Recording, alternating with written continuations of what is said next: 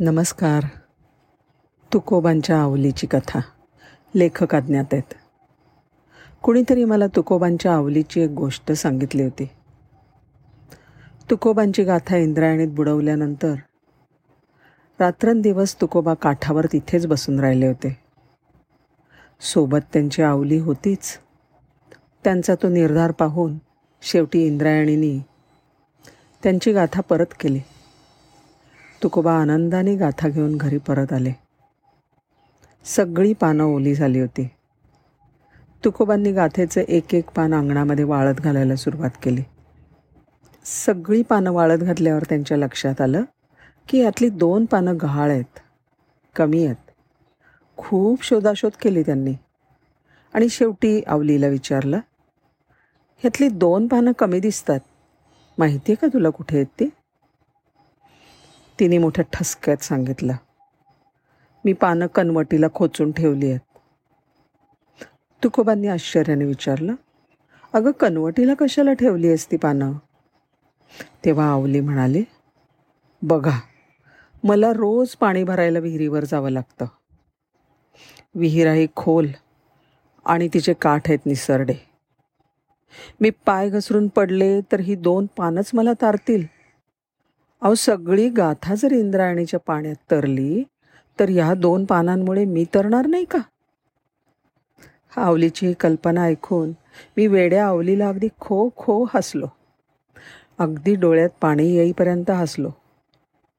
आणि हसता हसता अचानक खरंच डोळे भरून आले. वाटलं आवली वेडी कशी असेल? तिच्या इतकी बुद्धिमान बाई नाही. जे तिला कळलं ते आपल्याला समजत नाही हे आश्चर्यच आहे.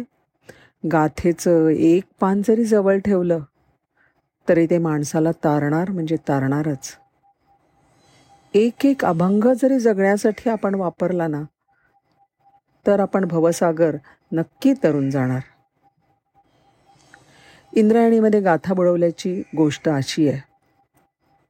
पुण्याजवळच्या वाघोली गावातल्या रामेश्वर भटांनी तुकाराम महाराजांना संस्कृत भाषेतला वेदांचा अर्थ प्राकृत भाषेत सांगितल्यावरून त्यांना त्यांच्या अभंगाच्या गाथा इंद्रायणी नदीत बुडवून टाकायची शिक्षा दिली. महाराजांनी गाथा इंद्रायणीमध्ये बुडवली आणि नंतर त्यांनी अन्नत्याग केला. ते इंद्रायणीच्या काठीवर बसून राहिले. संत संताजी महाराज जगनाडे यांनी महाराजांच्या अभंगांचं लिखाण आणि संग्रह केला होता. तुकाराम महाराज ध्यानस्थ झाल्यानंतर त्यांनी चौदा टाळकरींच्या मदतीने अथक प्रयत्नांनी गाथा पुन्हा लिहून काढली. आणि मग चौदाव्या दिवशी गाथा वर आल्या गाथा वर आल्या असं मोठ्यांदी ओरडायला लागले. संत तुकाराम महाराजांनी डोळे उघडले.